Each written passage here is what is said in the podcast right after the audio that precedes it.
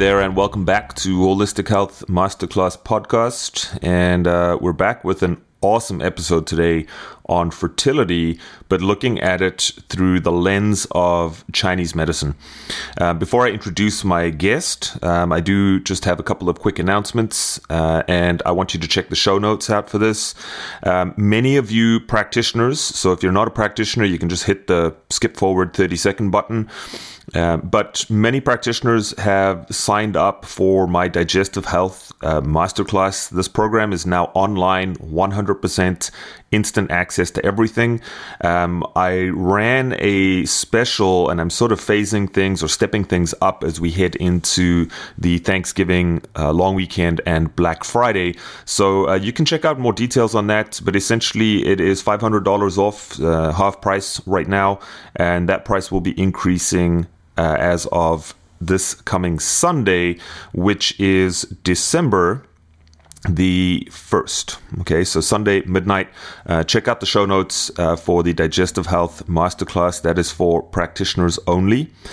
And um, I think that's about it, actually, from my side. So uh, let's hop into today's show. And uh, my guest today is Heidi Brockmeyer. Heidi is a licensed practitioner of acupuncture and Chinese medicine. Um, she has a long history of helping women grow their families and is considered a fertility um, expert uh, working in her clinic in San Diego. Uh, she basically teaches women how to get pregnant faster, healthier, easier, and uh, in an affordable way uh, via her fertility activation method. Uh, I think for those of you tuning into today's episode, um, I think you're going to find it very, very fascinating. Uh, we get into so many different areas with regards to fertility. Um, right the way from you know really explaining what a normal menstrual cycle looks like, how things actually work, and then moving forward into some of the signs and symptoms that might suggest something is out of balance.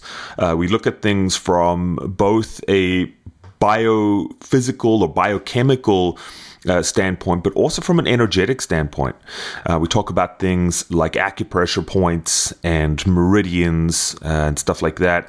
Uh, I think you'll also find it interesting that some of the dietary stuff that we touch on is is perhaps a little bit contrary or counter to what you what you find going on out there. Um, you know, especially with regards to things like intermittent fasting, um, keto, etc., etc. Um, so yeah, I think it's a, it's a fascinating episode. I definitely learned a bunch. Um, you know, many of you know that I specialize in, in hormones as one of my key areas in clinic.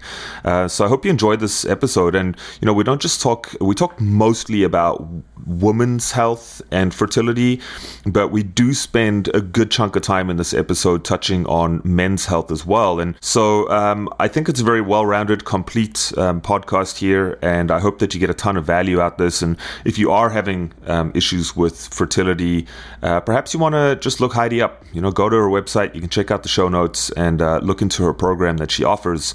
Um, you know, she's got a ton of really awesome reviews, uh, especially from women who are 35 plus um, who've been trying for many years sometimes uh, to to get pregnant. So um, yeah, I'm gonna leave it at that. Uh, so welcome to the show, Heidi Brockmeyer.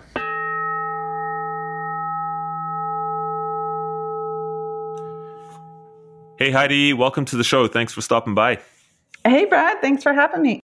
Yeah, um, you know, I was I was checking some of your workout and just looking at what you do, and I'm really excited to chat with you today because I haven't really done anything on fertility, but one of the areas that I do sort of specialize in in clinic is hormones, and mm-hmm. so I'm really um, interested in in getting the sort of Chinese medicine perspective um, with regards to menstrual cycle, fertility, women's health, um, and so forth.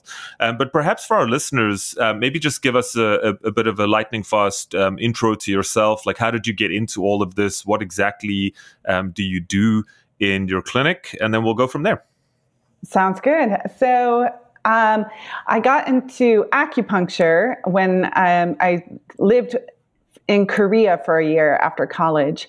And I took a distance herbal studies learning course. And I just fell in love with natural medicine and the idea that nature has all of these resources for us to heal ourselves without having to turn to pharmaceuticals and so forth and, and just rely on them as a last minute last like resource and then um, after I graduated from acupuncture school, I, I, I had I got pregnant when I was in acupuncture school. I had my son. He was probably about two, um, two or three at the time, and I didn't know that I necessarily wanted to specialize in fertility specifically, but I had always been drawn to women's health, supporting women's health, because I, um, in my experience using Chinese medicine and acupuncture, it had just done such wonders for me and like regulating my cycle and making my periods more comfortable. And I was just like, this is amazing. I this should be the first place that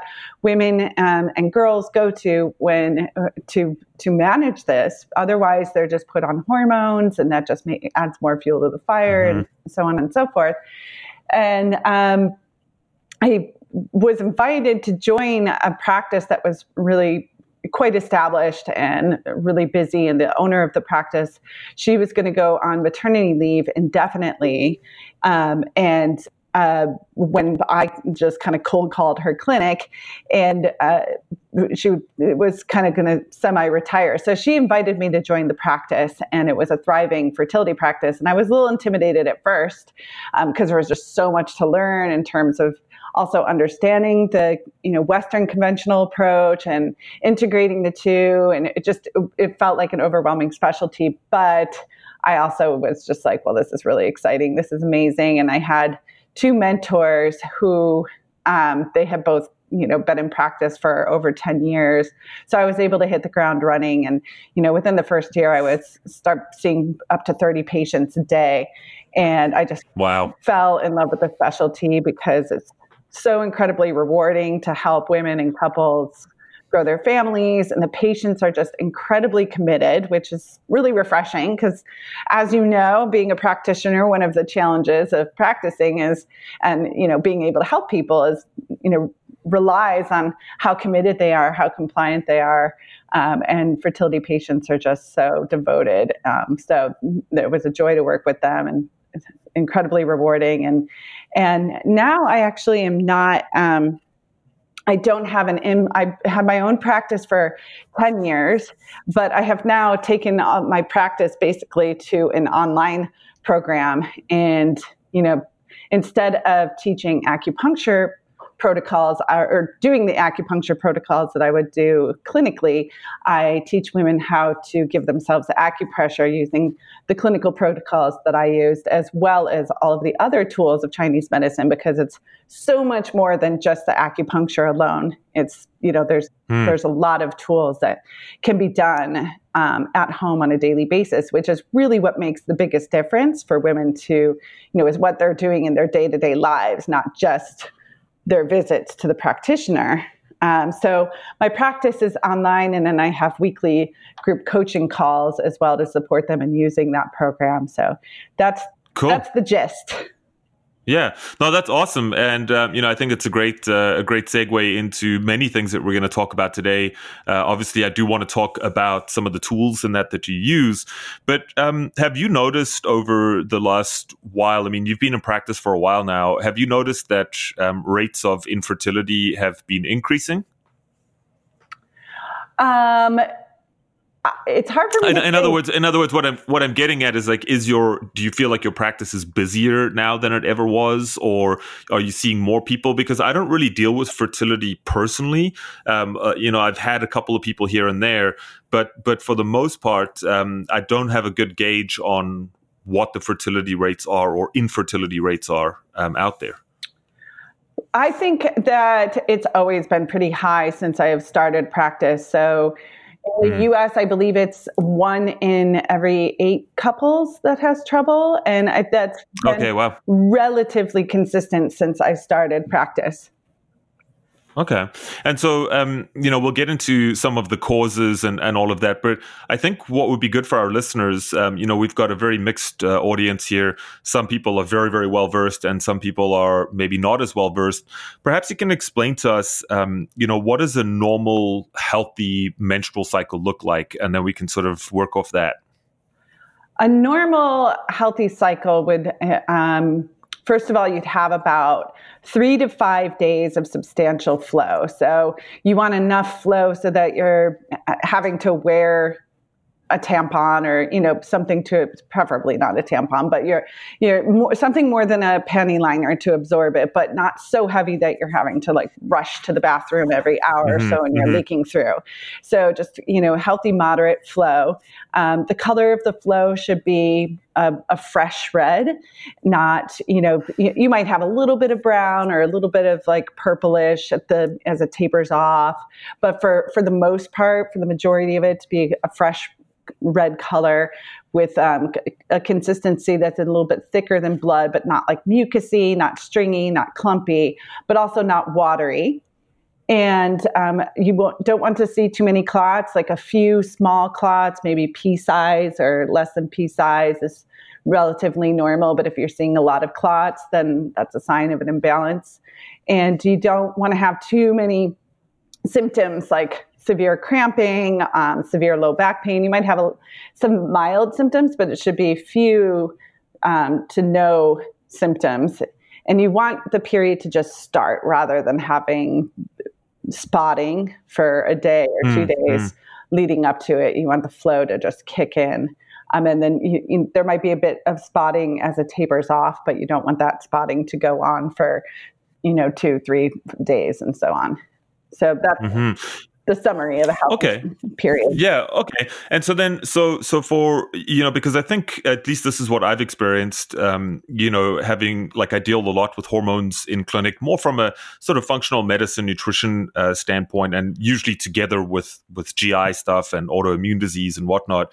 But um, I think that a lot of women out there you know, perhaps don't necessarily, um, how would I frame this? They don't necessarily think that some of the signs and symptoms that you or I might classify as being an imbalance, because they're so common, um, a lot of women just think that that's normal, right? Uh, you, you, know, well, that that's just how it is with everyone, or all of my friends have these types of issues, so that must just be normal. And I think, um, you know, maybe you can elaborate on that a little bit. Uh, you know, there are some strong uh, or clear indicators of imbalance, and perhaps you can share with us what some of those might be and what women can look out for. Yeah, you're absolutely right, Brett. I mean, because symptoms are so common, they are considered normal. I mean, just like with so many health issues, like you know, going to the bathroom, how frequently somebody has a bowel movement. What's normal, and also what's normal to one person is abnormal to another person, but people get used to it and they think that that it's normal because they're just used to it for them. So there's definitely kind mm-hmm. of this broad range of what normal is perceived to be. And so that can be kind of tricky because women don't necessarily recognize that um, they're having symptoms. And that's unfortunate because then those symptoms can go unaddressed for a long period of time until they develop into something, a more chronic issue. Um, like an autoimmune condition or you know fibroids endometriosis that just proliferates mm-hmm. um, mm-hmm. so i guess some like major things to look out for um, well you know certainly if you're having you know, pretty severe cramping. If you're having to take Advil or any kind of over the counter or even prescription drug, obviously, any kind of pain relieving drug during your period, that um, would indicate that you should go get some support to relieve that discomfort for two reasons. One, having that much discomfort is a symptom and um, can be helped, not so it can not only for you, you know a better quality of life, but also because it's it indicates that there's an imbalance, um, and it can be you know a variety of imbalances that would lead to. It's not just one thing that would lead to cramping. It depends on what your situation is.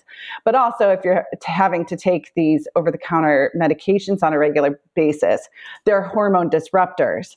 So they're going to make the situation worse and throw your hormones off and so on. So you definitely want to get off of those um, and you want to relieve those cramps and you want to address what's going on behind those cramps. So that's a big one. Um, seeing a lot of clots is definitely an, an indication of an imbalance. Um, you know, at the very least, it's showing that there's poor circulation in the uterus because hmm. you're not able to uh, thoroughly you're not thoroughly flushing the lining of the uterus so you have old stale tissue in there.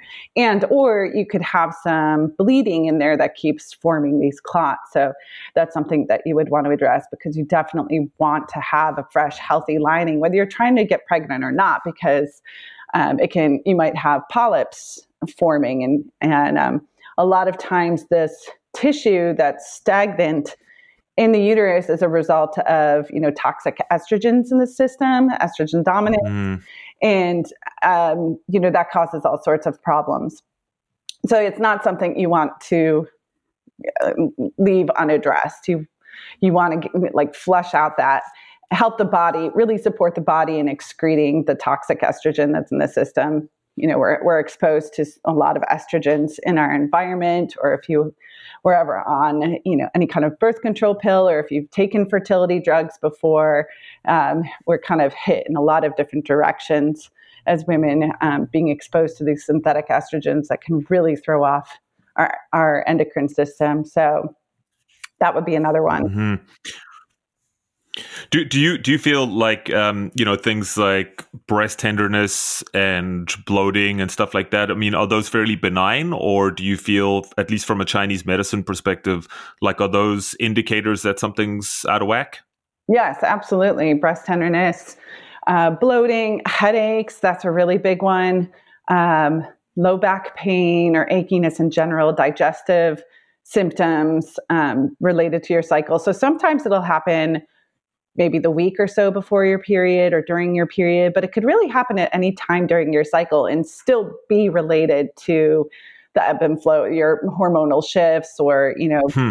imbalanced hormones or things that are going on with your cycle. I mean, that's kind of the the blessing and a curse of a woman's cycle is that our cycles are basically they talk to us you know it's it can be harder in my experience you know treating men and women it, it, can be harder to diagnose a man because he doesn't have a cycle. So uh, the the cycle reveals so much. So it it makes it, it it, it makes it a lot clearer what we need to address, what the pattern is.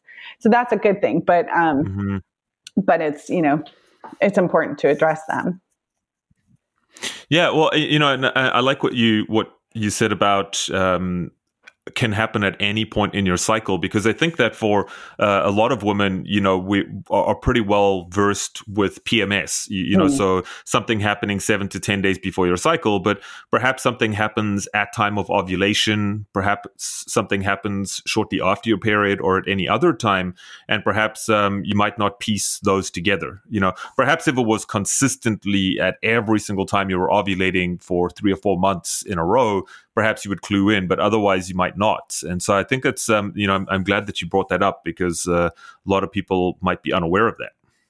Yeah, and what's really cool about the Chinese medicine approach is that we um, we have a way of deciphering why that is or that information like hmm. uh, if you're getting a headache like routinely before your period versus during your period versus after your period that tells us three different things. For instance, if it's before your period, that would be kind of um, stuck energetic flow. That is, you know, typical of a lot of PMS symptoms. We relate it to the liver energy. So, like a stuck liver energy in the liver from a Chinese medicine perspective has a lot to do with balancing hormones and regulating the menstrual cycle. So, the, the energy before your period, it can get it as it's like building before the release. If that energy isn't flowing smoothly, and a lot of times this can be due to stress or a lot of different factors, um, but that will result in bloating, headaches, breast tenderness, and so forth.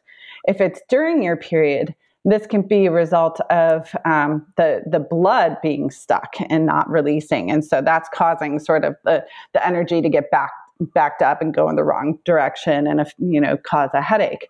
If it's after your period, it's because it, um, most likely because you're depleted. You've lost this blood. It took a lot of energy to mm. release your uterine lining and so forth. So you're depleted of that blood and energy. And so it's more of what we would consider a deficiency headache rather than a headache caused by an excess buildup of energy that's stuck.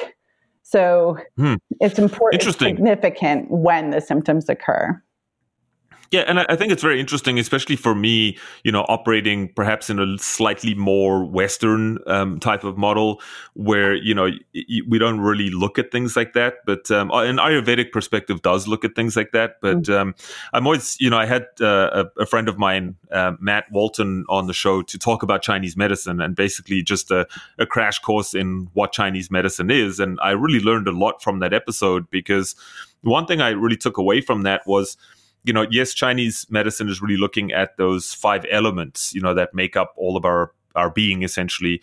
But um, the one thing I took away from it was that it's more about the flow of energy um, around the body which which Ayurveda doesn't really look at things like that um, to to that degree anyway. And the other thing that I took away was the fact that you know how Chinese medicine has really evolved with time, whereas I feel like a lot of the Ayurvedic teachings are sort of stuck back in time. You know, they're five thousand years old and they haven't changed. Mm. Um, you know, you know what I mean. So just hearing mm-hmm. you speak mm-hmm. about that, I, I, I like that a lot um, because I think it, it makes a lot of sense. And certainly, I don't look at it um, through that lens uh, at all. Um, I don't know if you want to share anything about Chinese medicine relative to fertility. Like, do is there stuff you want to talk about um, with with that? Yeah, so you know, I'm sure your listeners are familiar with the yin yang symbol. It's in it's most people say yang, like yin yang, but it's actually pronounced yang. Um, and so yin and yang are kind of these opposite energies. Yin is masculine energy, where yang is, um, or I'm sorry, yin is feminine energy and yang is masculine energy. Yin is uh, cold and moves slowly and is um, receptive, where the yang energy is warming and it's action. And um, yin is more substance, it's form, where yang is the catalytic energy that trans- transforms the form um, so when it comes to your cycle, the, it's kind of Chinese medicine actually breaks the cycle down into four phases, but for all intents and purposes, we'll talk about the two phases of the cycle, which you know m- most people are familiar with the follicular phase, which is the first half of the cycle. It's called follicular because that's when your follicle, which holds the egg, you know, is growing the egg and preparing it for ovulation. And then so it's from your period, day one of your period, up through ovulation. And this is when the hormone estrogen is dominant, and estrogen is a cooling hormone. So, this is the yin phase of the cycle because this is when there's more, you're rebuilding after you've um, lost your lining. So, your body is gathering the resources to, to build a new lining, it's gathering the resources um, to support the healthy maturation of an egg and get it ready for ovulation.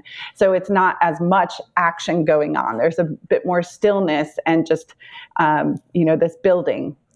And it's cooler. Hmm. and then um, after from after ovulation through day one of your through the end of that cycle right before day one of your next period that's the luteal phase. And this is you know you at the time of ovulation the eggs released. And then then um, when it's fertilized assuming it gets fertilized and travels down the fallopian tube and implants and so forth this is the yang time of the cycle. So there's a lot more action taking place. There's a lot of catalytic activity going on of transformation you know the, the follicle bursts and fertilization happens and then the egg moves and implantation so a lot of action is happening. And and this is the progesterone dominant part of the cycle. So progesterone is the the warming hormone. So when you look at if you've ever kept a basal body temperature chart um, or mm-hmm. looked at one, you'll see that there's there's a wave. You know, and if you connect all the temperatures, you'll see that there's a, there's a shift right in the middle of ovulation. If it's like a textbook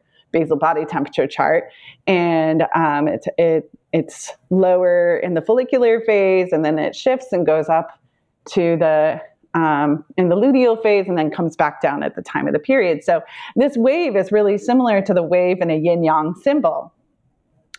And uh, the another principle of Chinese medicine based on the balance between yin and yang is that yin once um, it, either energy come kind of crescendos and reaches its fullest potential, it inevitably shifts into the other its opposite energy. So as yin reaches its full its full potential it shifts into yang. And then as yang reaches its full potential it shifts back to yin. So at the time of ovulation this is when yin has reached its full, full potential and it shifts to yang and then at the time of your period, that's when the yang has reached its full potential, assuming that you're not pregnant, and shifts back to yin. And so it's, wow. it's the, the, the female cycle is almost like uh, a yin yang symbol in action. Yeah, that's really cool. I, I, I, like that. And right now, as I'm sitting talking to you, I'm visualizing the yin yang um, s- symbol. You know, um, and a lot of people forget. You know, you've got the black and the white, right? Mm. But then there's the little the little circles inside. Yeah. And um, I yeah, I always I always loved that because um, years ago I sort of learned, you know, we always talk about the opposites, right? But the the yang always has a little bit of yin inside, and the and vice versa, and that's what the little circles are. And so just hearing you talk about the cycle and how it flows through the month, um, it makes perfectly good sense. And so anyway, that's uh, just a visual that that I get um, as as I hear you speaking about that.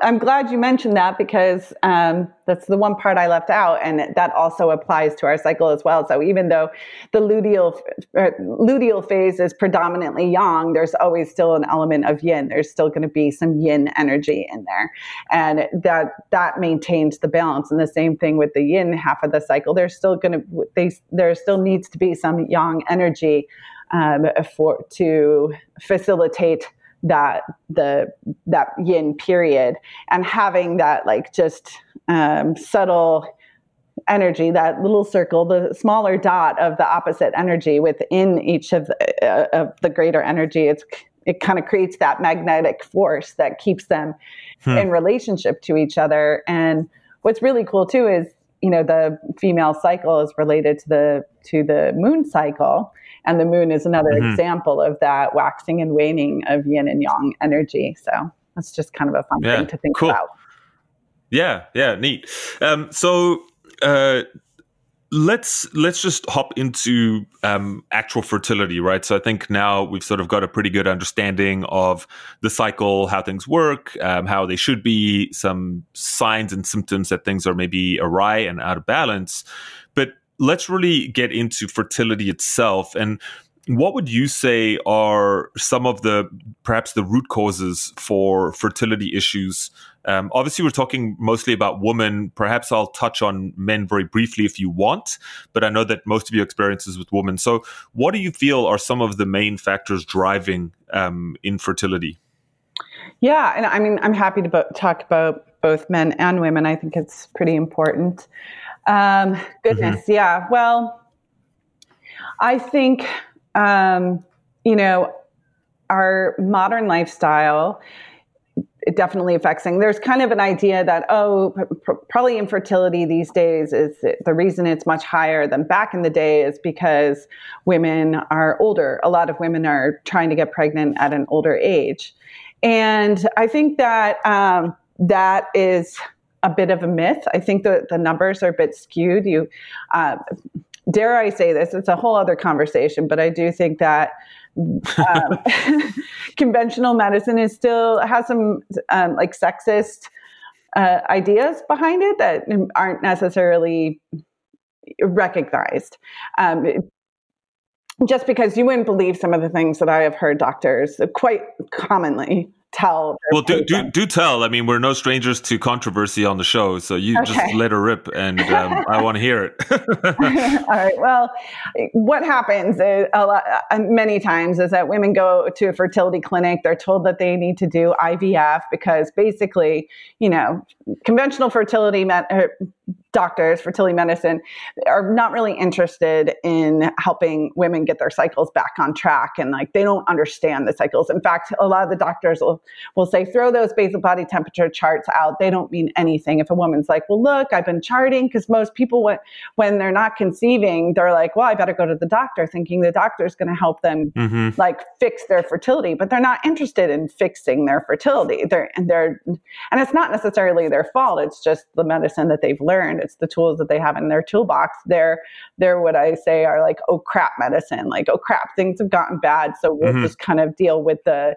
the symptoms of that and mask it and just push on through. So they're going to offer drugs and procedures. That's what they have in their toolbox. You know, maybe some like doctors are dialed in and maybe they'll refer out or maybe they'll um, they know a bit about nutrition and make some recommendations, which is awesome. But the majority don't. And so yeah. they're pushed into this whole path. Um, and a lot of times, the reason why women's cycles are off and they're having issues is because they've been on birth control for a long period of time. And it's yes, and I want you to talk about that. So let's come back to birth control pills, but please carry on yes, for now. I'll be happy to do that. Um, and a lot of doctors will say, "Oh, birth control has no effect on your fertility," which to me is just the most asinine idea ever because it's like it causes you to not be able to get pregnant for years. How will that not have an effect on your fertility? You, And like, and there's also a lot of denial around, you know, the, the potential long term um, risks of birth control as well as fertility drugs. And I don't want to alarm anybody who's listening, but it is important to be aware of this because, you know, studies do show that synthetic hormones, even if they're considered bioidentical, will put you at a higher risk for hormone related cancers like breast cancer and endometrial cancer and so on and so forth.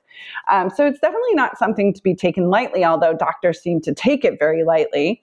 And so then when they're pushed into taking fertility drugs and doing IVF, it can make the situation worse for a lot of women because it was uh, that hormones are what caused the problem in the first place. So you're just kind of adding more fuel to the fire in terms of dis- disrupting their endocrine system. And of course, it's just not going to work for you know a good amount of women for a variety of reasons. Sometimes I also feel that the fertility drugs are what kill the egg quality for women. So they might have a lot, Interesting. a lot of like eggs, like a lot of uh, a, a, good healthy ovarian reserve. So they do an ultrasound at the beginning of the cycle and they see that there's a lot of eggs that are potentially going to be ovulated that cycle. And they're like, oh, you're a great candidate for IVF. We'll p- pump you full of fertility drugs and and you know you, we'll have plenty of embryos. And so i've seen that happen and then they they retrieve the embryos and then they go to fertilize them or they retrieve the eggs and go to fertilize them and they just disintegrate. And they say this is where this is where you know the sexist part comes in. And they say oh well your eggs must be bad. And it's never hmm. like oh maybe it's something that we did you know it's like when they right, hit right. a wall with their approach uh, for whatever reason, they tell the woman that it's because they're too old, it's because their eggs are bad, and they have no eggs left. And um, I've just seen that, and they've told so many women you have, you know, a 1% chance, a 0% chance, a 3% chance. But then they've come to me and they got pregnant naturally a month later or two months later. I'm like, oh, wow, I, I must be like Jesus or something. Or, you know, those those stats were wrong. You know, like where did they pull those stats from? And I think because there's this general cult, I don't know if it's even cultural, it's kind of like global, this like idea that um, you know women's fertility just like goes down the drain the second they hit 35 they can kind of rely on that to not be accountable to their own limitations. It's not that it's like oh it's okay if you don't have any more answers. You have done the very best that you could possibly do with the tools in your toolbox but rather than saying like i don't have any more answers for you and i'm not sure they they'll just say it's because of your age it's because your eggs are bad and and women already feel like terrible. And then there's kind of this idea too that's just like well you know men's the quality of men's sperm isn't that important that it can be bypassed by doing this procedure called ICSI which they hand select um, microscopically they hand select the best looking sperm to fertilize the egg for ivf and um, but you know studies have also shown that the better, the healthier the sperm, the um, you know this the more likely you are for that IVF to to be successful for implantation to happen and result in a live pregnancy. So, but they kind of just ignore that. And again, I think it's because the, mm-hmm. the the toolbox is limited, but there doesn't seem to be a whole lot of research going into like, well, what about improving men? And forty percent of infertility cases are both male and female um, factor related. So it's something that's overlooked. Yeah. Yeah, well, and, and you know, I mean, just take a look at the world around us. You, you, know, I mean, there's plenty of data to show that sperm counts since World War II have dropped by 50%. You know, we know that there are environmental toxins, EMF radiation, um, stress, you know, alcohol. There's just so many things that can destroy sperm. Um, you know, fatty acid imbalance, like the list goes on and on. And you're right. You know, it's it's just something that I don't think we speak about as um, in the world of fertility. You know, it's it's simply oh, it must be the woman, so therefore regulate the cycle, do the whole IVF thing, and um, and as you know, as you said, oftentimes it doesn't work. And the the women that have come to see me in practice for fertility issues have usually, in fact, I think all of them went through the traditional fertility clinic route. Um, you know, so so to your to your point, and I think you obviously see that a lot more than I do.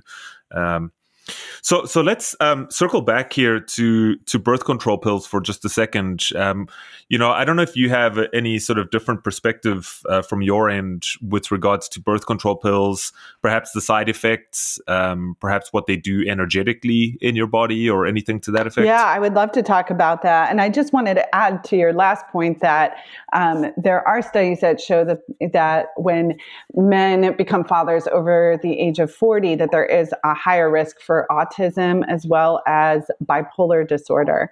So there's not hmm. a lot of attention brought to that, but um, you know there's a biological clock for men as well, and to to the point that you made, it certainly doesn't isn't doing men any favor, favors either by ignoring any sign, you know, like yeah. because fertility for both men and women is a marker for their the their overall health. So if you know sperm quality is an issue, then that shows that something's going on in in their body, you know, with their overall health, and so it shouldn't be ignored. Yeah, yeah. So, so b- before we hop onto birth control pills, since we're talking about it, what, what, you know, let's just talk about men's men's fertility for a second. Um, you know, we haven't really spoken about it at all, but what, you know, have you had great success? Have you helped a lot of men with that? And perhaps you can shed a bit more light onto um, what you would do with men.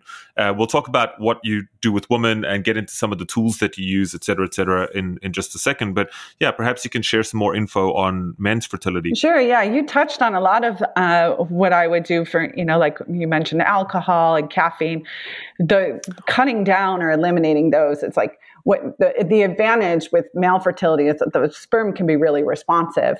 And sometimes it's a matter of just eliminating a few things and boom, their sperm makes like this amazing comeback. Hmm. Um, antioxidants hugely help sperm. Um, so eating lots of fruits and vegetables, or a lot of times I just try to get the the woman to feed her man like because sometimes men are a little harder to, to get to be compliant. uh, but like taking a, a, an organic daily antioxidant powder that can really help. And stress is a big one. And men, um, you can correct me if I'm wrong, but in my in my experience, men um, internalize stress so much. Uh, whereas women, we will talk to our friends, we may have more outlets for, um, you know, processing stress, but men, you know, they internalize it a lot of times, and it probably not the most effective way for a lot of men to process stress is through exercise, physical activity, which makes sense from a Chinese medicine point yeah. of view because that's moving that liver energy and it's the stuck liver energy that can really impact uh, fertility for both men and women because actually the, the, the, liver meridian um, from the Chinese medicine perspective, the liver, liver meridian uh, wraps around the testicles. So if you have a lot of stress, it's going huh. to directly affect your sperm health. Um, so that's a really big one. Um, stress and diet are probably the two biggest. And then there's environmental factors as well, like all the, the synthetic estrogens. You know, estrogen is in a lot of water supplies because, you know, people take their pharmaceuticals and then they pee and then it goes into the water system and the water treatment plants are not able to get rid of those. And so a lot of men, besides, you know, in like soy products and stuff and you know i could i could go on another tangent on monsanto yeah, yeah. um, that Oh, let's not do that. We've had enough shows on uh, Monsanto and GMOs and Roundup. okay, I think uh, everyone listening probably pro- probably ad nauseum at this point. well, then your listeners are already clued in, so you know that's going to affect male fertility as well. Okay, so let's um, so yeah, let's let's come back to birth control pills and and um, yeah, I would love to get your thoughts on that. Yeah, so you know it's it's a tough one because obviously um, if when you're 16 years old you're not trying to get pregnant and uh, so you can or a lot of times uh, young women are put on birth control pill to regulate their cycles and and then mm-hmm. they just stay on it so not only um, you know, did their cycle never really have a chance to get regulated after they got their first period or very early on in like their menstruating career, if you will. Um, it, it never was able to regulate itself or get into a rhythm or get the support that it needed, you know, and it's understand like it's it's so hard if a young girl's got like debilitating cramps and stuff and she's in high school and whatever. Or maybe it's just because you know she wanted to avoid pregnancy. But anyways she gets on birth control pill. A lot of times then she's on the pill till you know she she's ready to start a family. So maybe her late 20s early 30s maybe not even till late 30s or early 40s i mean i've had patients who've been on were on the pill for like 20 years.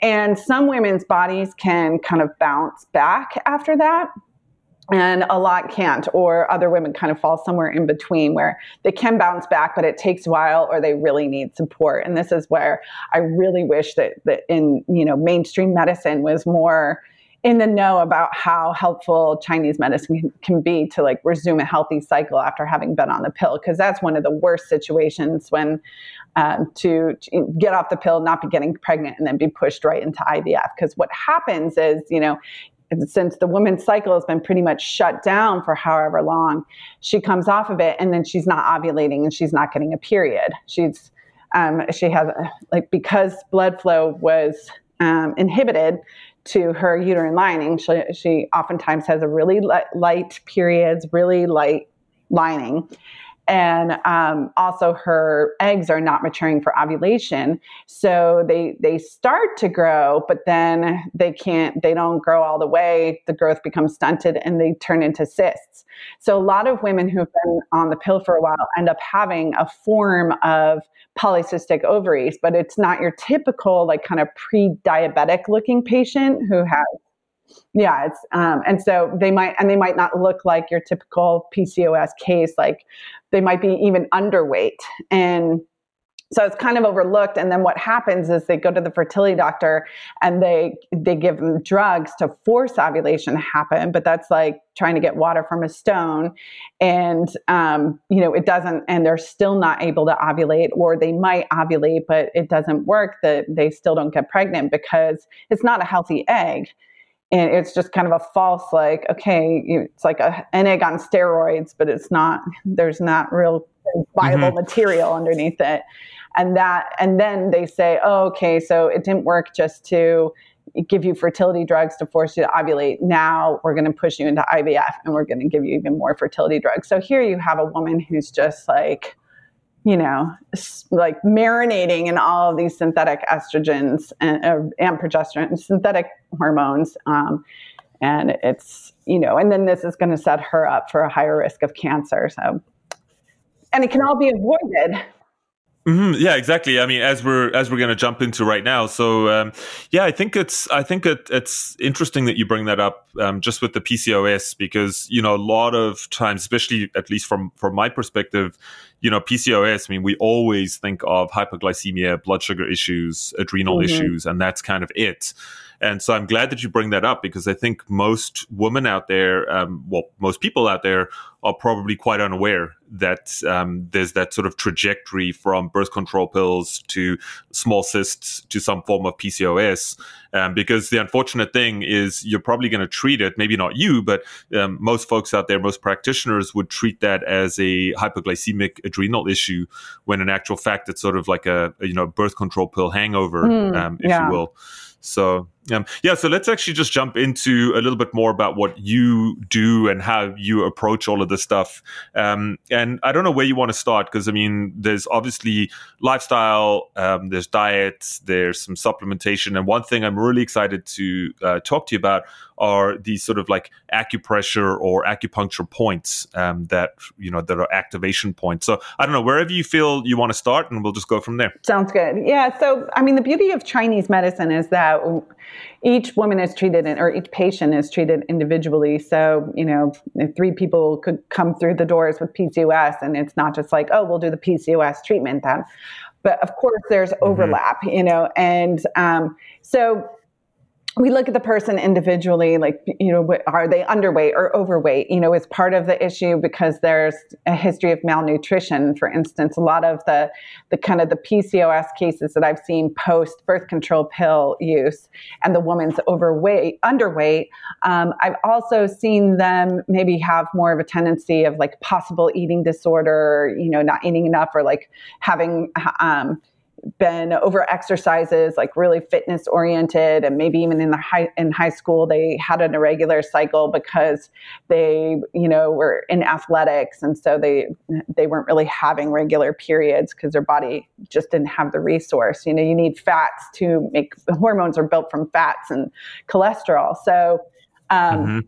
so you know that's going to be a different situation than a woman who's overweight. You know, and and uh, there's you know digestive issues or whatever the underlying um, cause may be. So it's individualized, but then at the same time, when it comes to regulating hormones, the the liver is always involved. Um, smooth flow of liver energy, as we would put it in Chinese medicine, the liver energy is responsible for regulating the menstrual cycle and regulating the smooth flow of qi and blood throughout the body for both men and women. And a lot of times the liver energy is backed up whenever you have any kind of hormonal irregularities on top of that when you know the liver is what's going to be processing all of these medications that they've been on so it can get congested and it needs help so that it can metabolize the synthetic hormones that are stuck in the system and excrete them out of the body. So that's definitely one of the the approaches using both um, acupoints, whether it's acupressure, acupuncture. Um, and of course, diet, nutrition. And I often have, uh, I, I, suggest that women do a cleanse as well. And, you know, I, there's a specific protocol, cleanse protocol that I like to use, but, you know, not just, I, I wouldn't recommend that, you know, that your listeners just go and and Google like a cleanse, as I'm sure you know, because there's a million different cleanses out there. Many of them oh, are yeah. not helpful. yep. So would would you say then that a cleanse that you know because obviously cleansing can be holy smokes, it could be anything, right? Do you feel that a cleanse that specifically targets the liver and gallbladder would would be a good point to start or a good place to yeah, start? Yeah, absolutely. Definitely help supporting the liver and gallbladder. Mm-hmm. And I assume you would you would use from a Chinese um, medicine perspective, like herbal concoctions to do that, you know, I, as well as acupuncture. I actually use um, a Metagenics cleanse. Um, so no, I, okay. I don't use an herbal cleanse because with herbs. Um, you, I definitely like support herbs, but um, as far as uh, this cleanse, I've just gotten really good results with, and um, you know, an herbal cleanse, I think, should be individually uh, prescribed. You know, like I don't use herbs for general purposes. I only use herbs like when I'm mm. specifically prescribing for that individual. But the cleanse that I use can be used generally. Like I found that so many women have had really good results with it. And so for women, like I've had patients um, who have, like this one patient I'm thinking of, she had stage four endometriosis, diagnosed with diminished ovarian reserve. She's like 40 years old. She had had two failed IVF cycles. Her doctor said that there's no hope for her. And then um, she did my online program, and then she also did this cleanse that I recognize, re- recommend that everybody start off with. And um, she got pregnant naturally two months later, even though she was told that there was no hope for her and all, all this wow. stuff. So I've gotten really good results with this particular cleanse. Uh, but I also recommend that pe- before um, they do the cleanse, that they do a gut healing program because I learned this actually from a functional medicine guy that I took a continuing education class from, and it's it's like his whole deal. Uh, but that it's important to heal any leaky gut before you do a cleanse. Otherwise, Mm-hmm. that all the toxins that are pulled out of the tissue can just be recirculating the system, which explains why a lot of people feel kind of sick when they do any kind of cleanse. So that's my protocol. Yeah, it's uh, not uh, yeah. And the analogy I use is, um, you know, you don't you got to open the windows and doors before you start sweeping the floor, mm. you know, mm. because otherwise you're just uh, moving dirt from one side of the room to the other side and not actually uh, getting things out of the body, and that can absolutely make you feel way worse than when uh-huh. you started um, you know, essentially technically called translocation of, of toxins, you know, from mm. one part of the body to another. And, you know, if you start moving things like metals around uh, and that sort of thing, it's, it's not good news at all. Um, it can be, be pretty, uh, pretty detrimental. So that's, um, so that's, that's interesting. Um, and that's cool. I like that you're, you have a very open-minded approach, um, you know, cause I've definitely worked with some TCM people myself and, um, have spoken with practitioners who are very much like hardlined, mm-hmm. you know, it's like we only use TCM and we only use herbal concoctions that I don't even know what they are, um, et cetera, et cetera. So yeah, so that's cool. Now, um, uh, fr- from a dietary perspective, I mean, is it is it again like super individualized, or do you feel that there are some, you know, uh, core foundational foods that most women would benefit from? Um, core, yeah, I'm more of the, on the line of like kind of core foundational foods, or just core foundational um, parameters uh, nowadays, you know, I, I recommend at least um, until they've done the gut healing protocol that I recommend, which is also a Met- Metagenics product, or if they have inflammatory conditions or autoimmune, that they eliminate the major inflammatory triggers like gluten, dairy, soy, corn, mm. Um, and and then you know there's some Chinese medicine parameters like not eating cold foods, which I imagine you've probably had this conversation with other practitioners. Uh-huh. Yes, yeah, and with and with a lot of my clients, you know, and I think um, relative to, I think it's a good thing that you bring up, and and I would love to speak to that because, you know, um, we're in, I'm in Canada right now, and today is minus nine. Mm, oh my okay, God, I woke up to a foot of snow. Um, yeah, it's that's minus nine Celsius. I don't know what that is in Fahrenheit, oh, but it's freaking cold. Okay, it's cold. So I woke up to about a foot of snow, just shy of a foot of snow. So that's what I was doing this morning. But um, funnily enough, I had a couple of people uh, of my clients, and I've had so many students over the years. They can't understand why their health in general, but particularly um, cycles and particularly digestion is not functioning properly in the winter. And what happens is they're doing smoothies mm. in the mornings. They're doing lots of fruits because fruits are healthy. Then we're doing, you know, some protein and a salad for lunch and, you know, more juicing or something in the afternoon. So, the, you know, we think that we're doing something very good for our body, but if you're of the wrong constitution, you know, from an Ayurvedic perspective, if you are very Vata, which is, you know, the, the properties of cold, dry, and rough, um, and you keep eating cold, dry, and rough foods, you're essentially going to throw your constitution right out of whack. Mm-hmm. And, you know, part of what's governed by air and ether in the body is is the digestive tract. You know, it's just a tube that runs through the center of your body, and so this is why you know uh, perhaps you want to talk about that. But um, you know, cold foods, cold drying foods, can just really be so problematic for a lot of people. And for myself personally, going back many years, I used to get really, really, really dry skin in the winter coming into the fall in the winter and, and i never understood what was going on you know i was again eating the right things quote unquote and once I started learning about that, the the one fall, I, I literally just stopped eating all raw foods and I ate cooked foods, and I never ever got dry skin ever mm-hmm. again, just by honoring the seasons, mm-hmm. which is kind of cool. Um, so yeah, I, am glad that you brought that up because um, you know, again, plenty of people out there doing the right thing and just getting mm-hmm. worse. In in fact, yeah, mm-hmm. and there's so many yeah. you know fads that come in and out, and I don't know if it's a big trend up in um, in Canada, but you know, there's this medical medium who's hit the scene, and he just preaches that everybody needs to have celery juice all the time. And us Chinese medicine practitioners are like, ah, you know.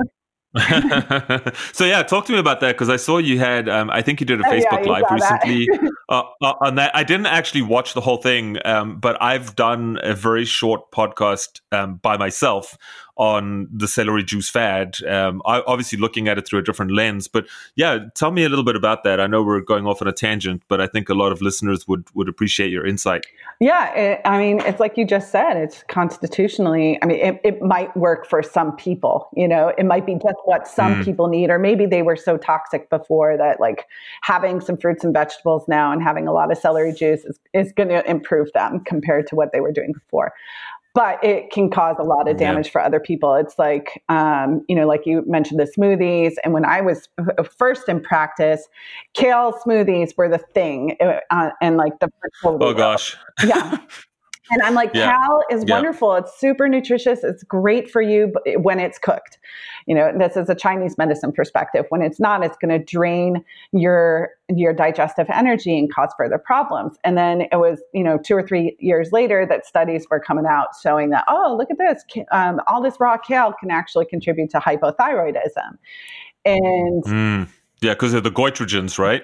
Um, I, I don't know if that's what it is, but yeah, yeah. The, I think that's what they're technically called. I think is um, well, I know they're they're called goitrogens, ah. which essentially block they it blocks iodine absorption ah. in your body, which which then that affects your thyroid. So there's debate about that, which we're not going to get into. But um, but yeah, carry on. I mean, I I, I love what you're saying because I totally get it. Well, in in short, from a Chinese medicine perspective, your digestive system is like a pot over a fire and um, and I liken it like the fire would be maybe say your like digestive enzymes. So when you put um, a lot of like cold food, damp food, so if you're having like a lot of cold fruit, or if you're having a lot of raw kale, raw celery juice, etc., in that pot, uh, or a lot of dairy or grease or anything, then that's going to make that's going to be a lot harder. It's going to take a lot longer for and more energy for that fire underneath the pot to di- to break all of that down so that your body can assimilate that nutrition.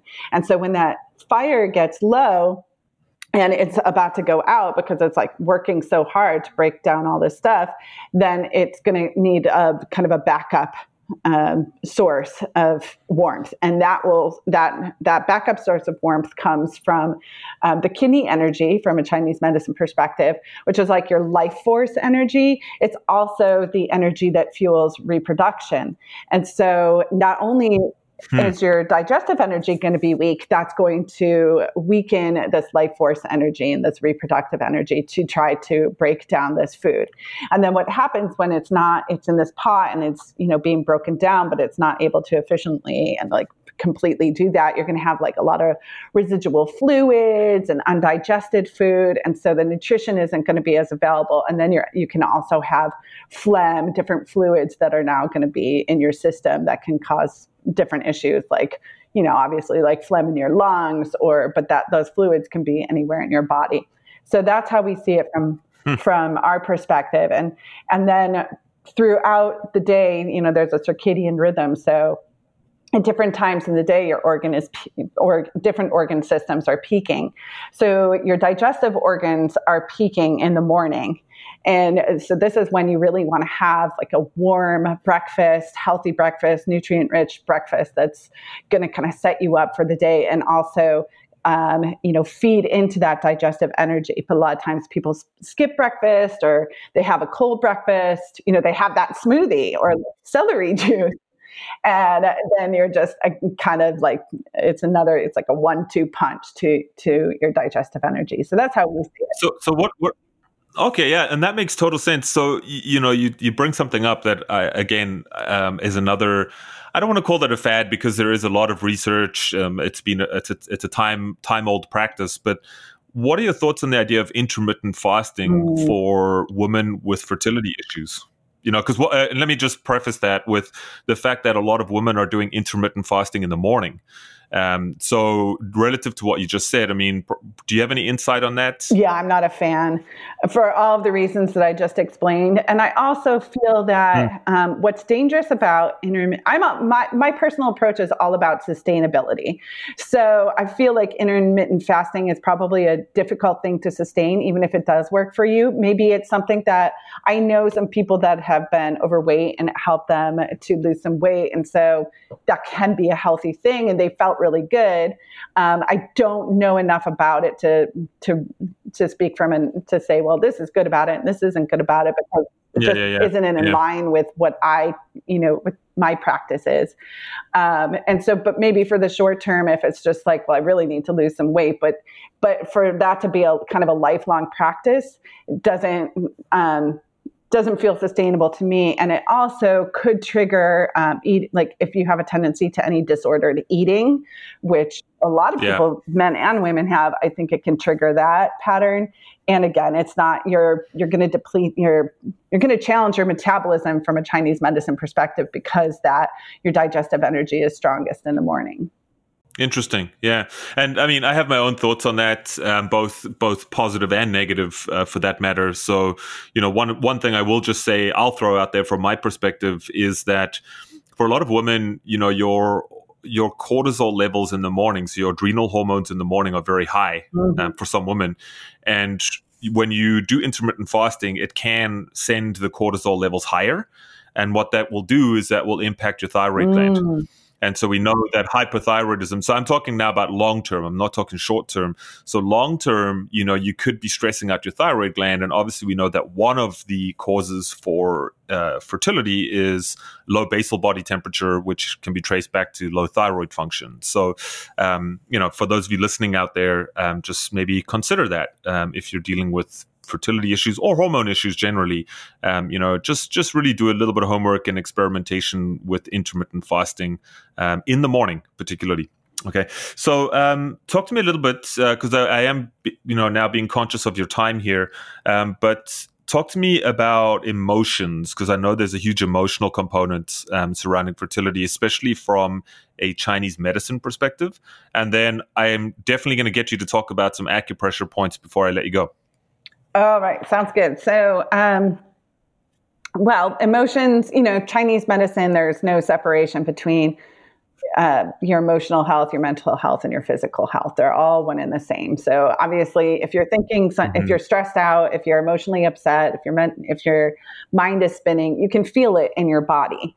Um, you just it's just they're inseparable. And Chinese medicine just has such a beautiful, sophisticated understanding of specifically how certain emotions affect specific organ systems. So, for instance, the liver, um, the liver, which is the wood element, um, the, there's the five elements, and each primary organ system has a and uh, like liver is wood, kidneys are water, lungs are metal, um, digestion is earth, and uh, what did I what did I miss? Fire, earth, metal, water, wood. Um, heart. Yeah, the heart is fire. So with liver, the, the wood element, um, anger is the emotion associated with that organ system. And actually, the liver kind of uh, filters all emotions. So if you're if you have any uh, repressed emotions, it will affect that liver energy because, again, the liver energy is responsible for the smooth flow of chi and blood throughout your whole body. So if you're like uh, resisting, you know, allowing a, an emotion to be processed and move through you, the liver is going to take a hit. But the primary emotion that affects the liver is anger. So um, you know, and a lot of, and this is a big one, especially for women, um, because we're kind of conditioned to believe that we're not, we shouldn't be angry, we're not allowed to be angry.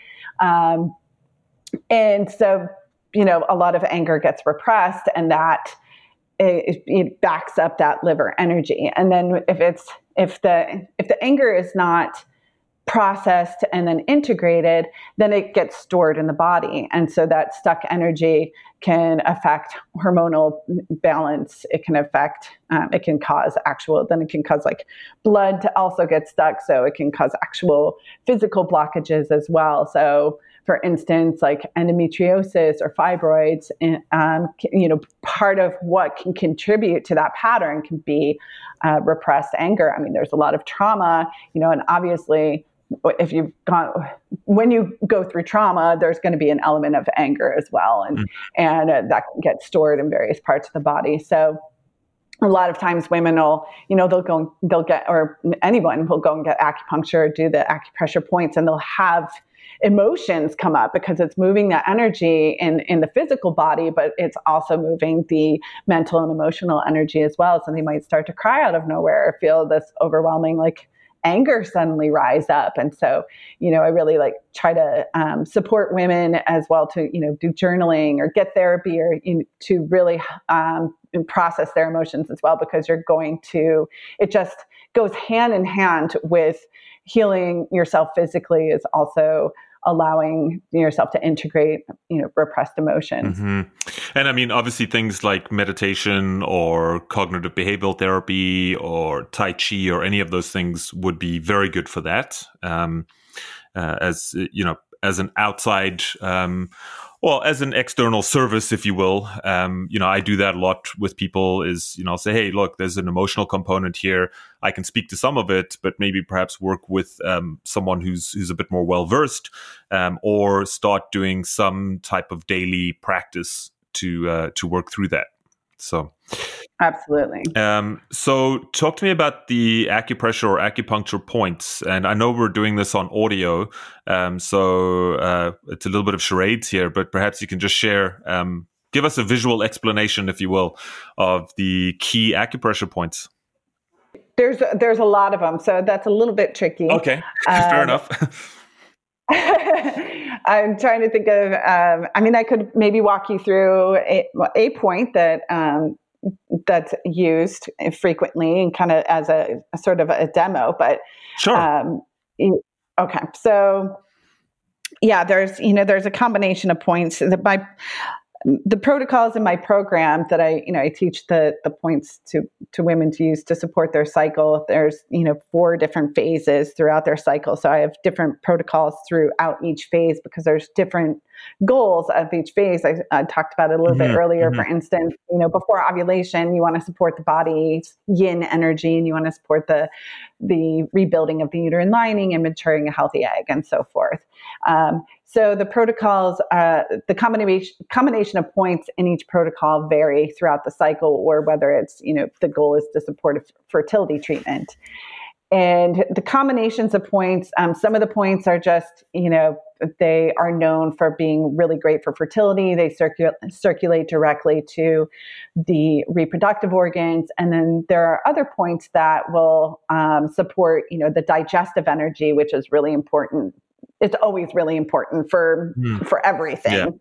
Yeah. Uh, but for instance, you know, during that follicular phase, when you're rebuilding the uterine lining, you really want your your digestion to be strong so that you can, um, you know, make healthy new fresh blood cells, and you know, you really make use of the nutrients that you're eating because it's not just about what you put into your body but also your body's ability to assimilate that nutrition. So there you're supporting all of the other systems as well that are in relationship to your reproductive system to support fertility. And then there's combinations of points that are used with each other that kind of do both at the same time. So or better guide the energy. So you might have one point that directs um, uh, chi and blood flow to the uterus, for example, and then you might have another point that helps your body to build healthy, fresh new blood cells, and then you use those together and you're delivering fresh, healthy new blood to the uterus. So that's how the protocols are designed. So it can be kind of complex, and I say this too because a lot of people might think, oh, let me just go and you know Google some acupressure right, points. Right, and, right, uh, and so it's it's you know, and that that can you can and it can help, but you also have to be, um, you know, some points can be you don't want to use if you have if you are pregnant or you you know you're in the Got implantation it. phase, and some you know it might not be as effective, um, but but points chosen by an you know a licensed acupuncturist and so there's there's a lot to it and when you you know combine them in a specific protocol you can you can really um, work some magic. Uh, so, a point that I will walk you through right now. Um, this one is is uh, on your chest. Um, it's called Ren 17 and it's right in the center of your chest on your sternum. So the sternum is that, you know, I know you know, Brett, but for your listeners, so your sternum is that uh, um, that bone right in the center of your chest, the bony area between your breasts, between your you know breasts, whether guy or girl, just say breasts. um, and if you um, go down and basically get to a point that would be in line with your nipples. Um, of course, this can vary, like if you're a large-breasted woman versus you know a smaller-breasted woman. Um, but you'll feel a tenderness. So if if you just imagine like the the point that's in line with your nipples, right on your sternum, um, and you feel a point that's particularly tender, then you're probably in the right place. So are you following me, Brett? Uh, I am, and I found it, and it's super tender. Okay, cool. so this point is a few different things. Um, for one thing, it affects the chi of your your whole body. So it helps by just, and I prefer um, massaging this point in a clockwise direction. So I'm just using my thumb and I'm putting kind of a mild pressure on it so that I do feel a little bit of tenderness, but I'm not pushing so hard that it's causing a bruise or I'm like, oh, this really hurts. Um, and I'm just rubbing it in a circular direction in, in um, clockwise. And so this is uh, a point that affects the chi of your whole body. So it's a good point to use if you're really tired throughout the day and you know, or you just need an, an energy boost and you massage this point for about um, one to three minutes, then it will help increase your energy and it'll help to spread that energy throughout your whole body. So it'll give you a nice boost. It also opens up the chest area so again, you know, when we're hunched over at a computer, or if you're somebody who has asthma or allergies, this can this point can really help if you're wheezing or having trouble breathing. Um, and so it just kind of opens up your chest and allows you to take in more chi, more life force energy. And then it's also a point that affects um, the pericardium um, channel. So both, you know, the, the pericardium is the heart protector from both a Western and Eastern perspective. It's literally an organ that c- covers the heart and protects it, uh, but also energetically, it's considered the heart protector. So, you know, we were just talking about the emotional aspect mm. of, um, you know, health and fertility. As well as you know, just go, being on your fertility journey is it's such a vulnerable roller coaster ride. So this point is a good point to release uh, those those energy, the emotional energy that's kind of stuck and built up. And I've had, I've, you know, people, I've done like some live challenges teaching people this acupressure point, and they've just like started crying out of nowhere, but in a good way, like in a in a, a way to release that en- energy. So it helps you to feel safe emotionally, um, so that you can release and move some of that trapped emotional energy. Cool. It's Love also it.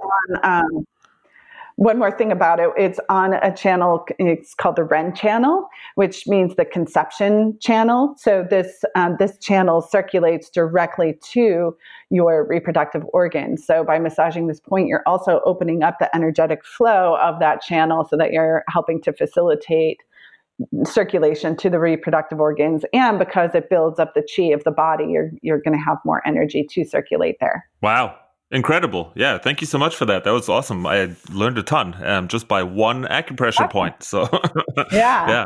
Great stuff. So um, I think um, that's that's good. I think we covered a lot there. And before I let you go, obviously I'm going to put all of your um, links and all that good stuff uh, down in the show notes. But anywhere that you want to um, highlight or direct people to in terms of where they can find you, um, follow you, et cetera, et cetera. Yeah, they can find me on my website, HeidiBrockmeyer.com. Um, I'm also on Facebook, Instagram, all that good, Pinterest. Um, there's a free Facebook group called Balance and Restore that you can join, where there's you know, a ton of like-minded women and, um, that are supporting each other on their fertility journeys, and I share a lot of my resources there. So that's a good one. But you can find you can find out about that on my website, HeidiBrockmeyer.com. I have a blog there with tons of information, and I have a new free masterclass I recently released. That's probably going to be in the the um, the notes, the links that you'll share, and it's my um, four my four step method to reset your fertility and people seem to really like that. So it's a really good starting place. Okay awesome. Well thanks so much for stopping by. Um, i really appreciate it and you know great um, perspective and insight from your part. Uh, love the work that you're doing. And um, for our listeners out there um, I know that I'm pretty sure that you got a different perspective on fertility and women's health from a Chinese medicine perspective. So, um, thanks so much for stopping by, Heidi. Thank you so much for having me, Brett. Stay warm up there. Yes. That sounds really uh, oh, it's all good. Uh, I love winter. Um, I got no, prob- no oh, problems, nice. but I love summer too. So the seasons, you know, I appreciate the seasons. Um, all right, everyone. So thanks for tuning in to another episode. And as always, if you enjoyed today's episode, uh, please subscribe, leave us a review, share this uh, Yelp it, tweet it, do whatever you got to do. And most importantly, share this with your friends, your family, and your community, uh, especially episodes like this where, um, you know, so many women are having, or so many couples are having um, issues with fertility. So thanks again for tuning in, and you have a beautiful day wherever you are.